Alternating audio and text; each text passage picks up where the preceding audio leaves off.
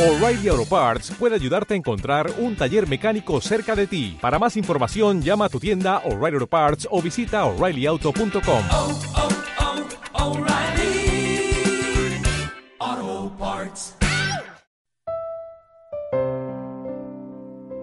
En tiempos de pandemia la poesía toma caminos insospechados y orígenes inesperados, porque la inspiración es un verdadero retazo de la realidad a la que se le pone una rima. Así lo cree Virgen Díaz Ramos, una trabajadora de servicios comunales que tiene más de un motivo para traducir en rimas lo que vive nuestro municipio.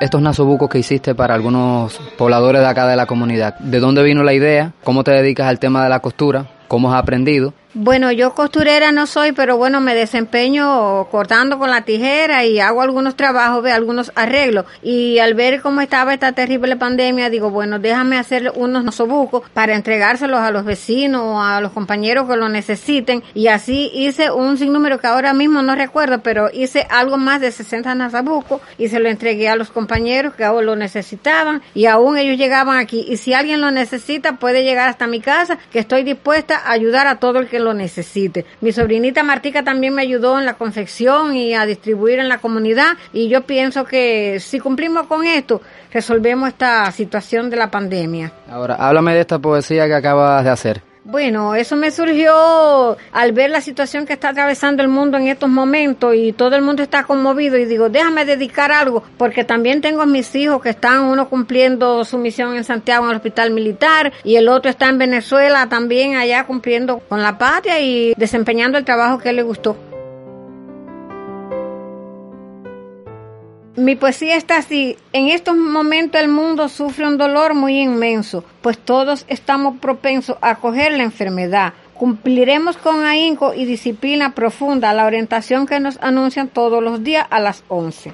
¿Cuántos galenos cubanos están regados en el mundo sin dormir ni descansar ni un segundo ni un instante, salvando vida habitante que atención hoy necesitan? El dolor es bien profundo y con más fuerza se crece, pero si el pueblo obedece se detiene esta pandemia. Combatir la enfermedad es lo único que nos queda y si usted tiene sospecha o se siente malestar, no se detenga en llamar que enseguida se le atienden nuestros queridos valientes vestidos de batas blancas. Todos los días en el mundo mueren personas del virus, fuerte coronavirus que tanto llanto ha dejado. Las calles solas han quedado, todo el pueblo en casa está, preservando su salud, cumpliendo con magnitud lo que indican los gigantes. Aquí no se queda nadie, a todos le agradecemos, juntos todos venceremos esta terrible pandemia. Nos volveremos a amar, acariciarnos y besar a nuestros seres queridos, que hoy lejos de nosotros están, pero ellos volverán a compartir nuestro abrazo. El ánimo nos conforma y seguro de eso están.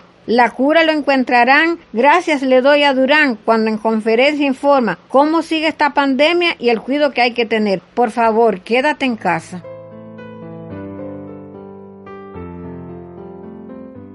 Mujeres como ella asumen el reto de combatir la pandemia desde casa, tomar todas las medidas y dedicar algún que otro espacio para el lápiz, el papel y la magia de los versos. Para este espacio fue Javier Labrada García.